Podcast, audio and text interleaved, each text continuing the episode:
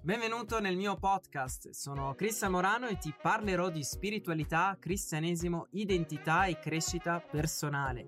Se non sei ancora iscritto ti invito a iscriverti sul mio canale YouTube e a scaricare gratuitamente il mio ebook Scopri la tua identità in Cristo Gesù, nel quale ti rivelerò due chiavi fondamentali per vivere nella tua autentica identità di figlio di Dio. Potrai scaricarla gratuitamente sul mio sito web cristianmorano.org. L'ultima cosa, condividi i miei podcast e anche i video di YouTube ai tuoi amici su WhatsApp. In questo video voglio parlarti della lettera di Sardi nel libro dell'Apocalisse.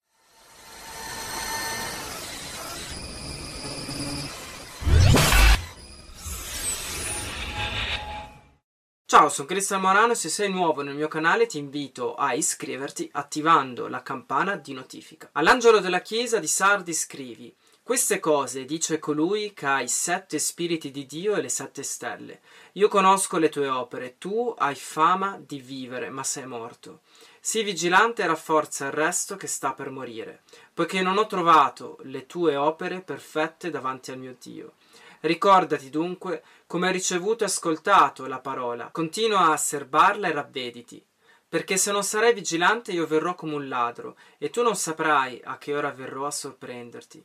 Tuttavia, sardi ci sono alcuni che non hanno contaminato le loro vesti.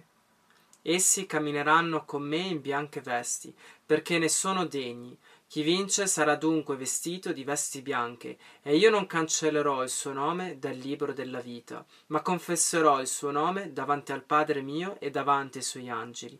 Chi ha orecchi ascolti ciò che lo Spirito dice alle chiese. La chiesa di Sardi appariva essere una chiesa spirituale, ma nella realtà era una chiesa morta ed era una comunità che dormiva a livello spirituale. La città di Sardi era una città prospera e la loro prosperità aveva causato una morte spirituale, cioè non operavano nella potenza dello Spirito Santo ed erano privi dell'intimità con Gesù e quindi non subivano neanche persecuzione perché non si muovevano nella potenza dello Spirito Santo, essendo che vivevano nel compromesso. Ma il Signore li avvertì di svegliarsi perché sarebbe venuto come un ladro nella notte. Anche Paolo nella seconda lettera ai Tessalonicesi avverte che il Signore sarebbe venuto come un ladro nella notte.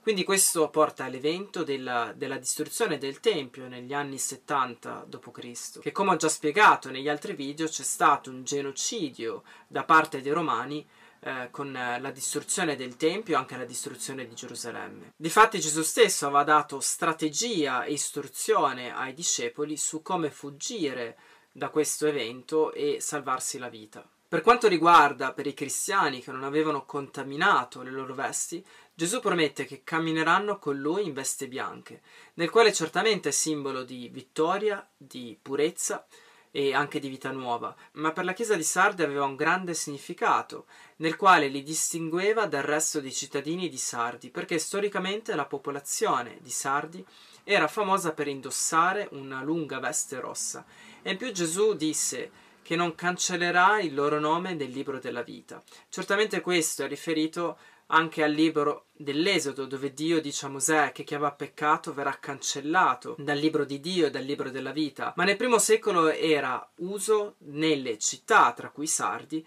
avere un registro ufficiale con tutti i nomi dei cittadini maschi.